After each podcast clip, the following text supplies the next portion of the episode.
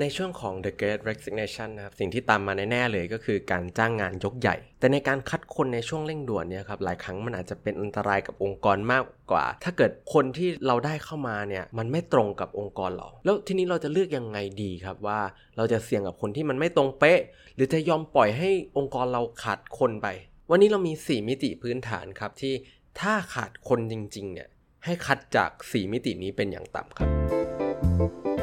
It's time for a cup of culture podcast. Let's grab a cup and sit back.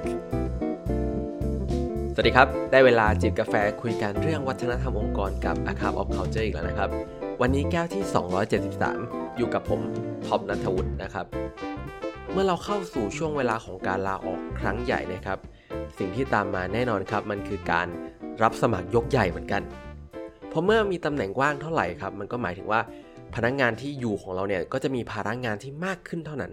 ซึ่งมันก็จะทำให้พนักงานปัจจุบันของเราเนี่ยเกิดความไม่พึงพอใจ แล้วก็อาจจะมีเบิร์นเอาท์หรืออาจจะถึงขั้นลาออกเพิ่มขึ้นมาอีกใช่ไหมครับ แต่ก่อนที่องค์กรจะเริ่มมีไอเดียว่า ถ้าอย่างนั้นเราอาจจะต้องรีบๆหาใครมาแทนไว้ก่อนทางเพจเราอาคาบอคอเจอร์นะครับก็ต้องขอเตือนว่าผลลัพธ์ของการจ้างใครมาก็ได้เนี่ยบางครั้งมันจะแย่กว่าการขาดคนก็เป็นได้ครับเอาถ้าอย่างนั้นถ้ามันอันตรายทั้งคู่เนี่ย ไม่ว่าจะจ้างใครก็ได้ หรือไม่จ้างใครเลยมันก็แย่กับองค์กรทั้งคู่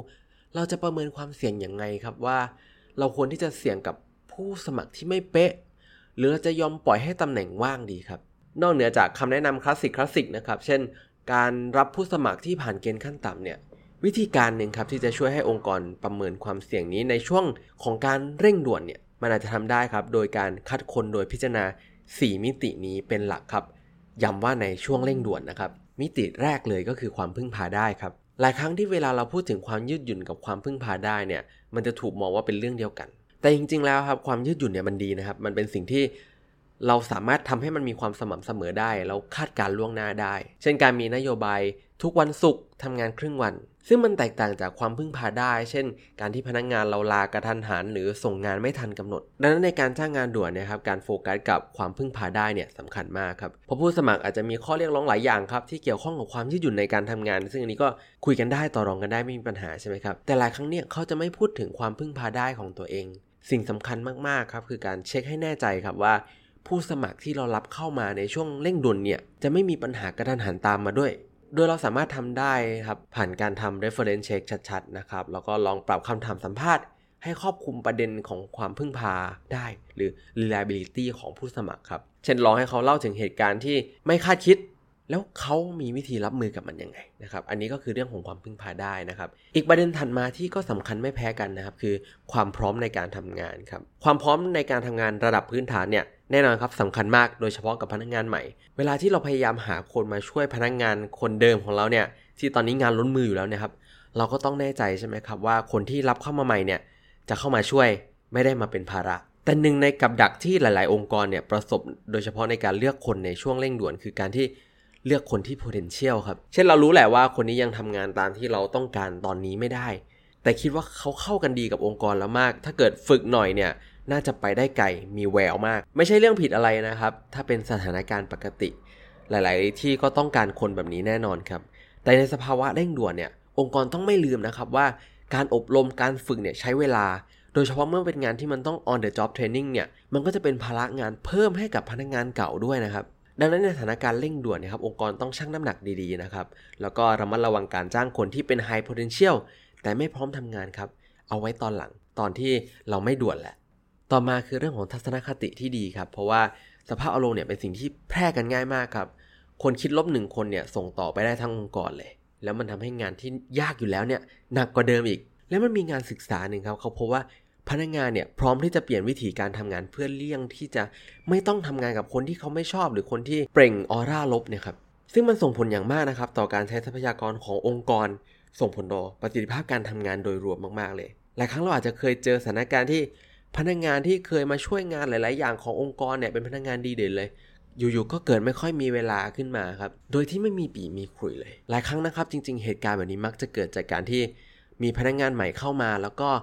สร้างออร่าลบทำให้คนไม่อยากเข้าใกล้ แล้วก็ไม่อยากที่จะทำงานด้วย โดยเฉพาะงานที่เขาเลี่ยงได้ และข้อสุดท้ายนะครับก็คือเรื่องของทักษะการสื่อสารครับ การสื่อสารเนี่ยเป็นเรื่องสำคัญอยู่แล้วใช่ไหมครับ แต่ท่ามกลางวิกฤตเนี่ย โดยเฉพาะวิกฤตที่ผ่านมาเราจะเห็นได้ชัดเลยครับว่าไอการสื่อสารกับความไว้วางใจมันสำคัญขนาดไหนครับ ยิ่งทีมที่ไม่ได้อยู่ด้วยกันต่อหน้าแล้วเนี่ย การที่ทำอะไรผิดเนี่ยมันก็ง่ายมากเลยที่จะซ่อนนะครับ แล้วก็มันยากที่จะค้นหา การทำเป็นไม่เห็นอีเมล ไม่เห็นโทรศัพท์ รับโทรศัพท์ไม่ทันเนี่ยเป็นเรื่องที่ทำได้ง่ายมากขึ้น แล้วมันทำให้งานที่ต้องอาศัยการทำงานร่วมกันมันพังได้ง่าย ๆ เลยในสถานการณ์แบบนี้ครับ ถ้าพนักงานไม่สามารถที่จะสื่อสารกันได้อย่างต่อเนื่องแล้วก็ชัดเจนครับ องค์กรนะครับสามารถประเมินทักษะการสื่อสารขั้นพื้นฐานได้ในระหว่างการสัมภาษณ์ ผ่านการมองหาความชัดเจนของเนื้อหาที่ผู้สมัครตอบครับ แล้วก็ความสอดคล้องของมันด้วย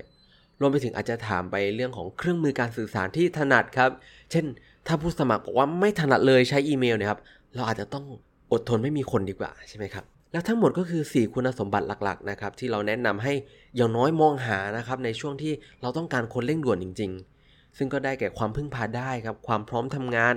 ทัศนคติที่ดีแล้วก็ทักษะการสื่อสารครับซึ่งก็ควรที่จะเป็นคุณสมบัติพื้นฐานกว่าพื้นฐานปกติอีกนะครับโดยเฉพาะในช่วงเร่งด่วน แต่ถ้าสมมุติครับต่อให้เราคัดแค่ 4 อย่างนี้เนี่ยก็ยังไม่มีใครผ่าน เราจะทำยังไงครับ อย่างแรกเลยครับก็คือสื่อสารกับพนักงานเดิมนะครับว่าความยากลำบากในช่วงนี้เนี่ยเป็นเรื่องชั่วข่าว แล้วเรากำลังหาเพื่อนร่วมงานดีๆมาให้เขา เพราะมีงานศึกษาครับเขาพบว่าพนักงานเองก็พร้อมที่จะทำงานหนักครับ เทียบกับว่าต้องทนกับเพื่อนร่วมงานแย่ๆ และอีกอย่างหนึ่งที่เราทำได้คือ ขอความช่วยเหลือให้พนักงานเราเนี่ยครับช่วยหาคนผ่าน referral โปรแกรมขององค์กรครับเพื่อที่เราจะได้คนที่ทั้งอาจจะ culture fit ด้วยนะครับ แล้วก็ทำงานเข้าขากันได้ดีกับพนักงานปัจจุบันของเราครับ สุดท้ายนี้ก็อย่าลืมนะครับว่า ไม่ว่าตั้งใจหรือไม่ก็ตามเนี่ย วัฒนธรรมองค์กรก็จะเกิดขึ้นอยู่ดีครับทำไมเราไม่มาตั้งใจสร้างวัฒนธรรมองค์กรในแบบที่เราอยากให้เป็นกันล่ะครับสำหรับวันนี้กาแฟหมดแก้วแล้วนะครับ แล้วเราพบกันใหม่ในครั้งหน้านะครับ สวัสดีครับ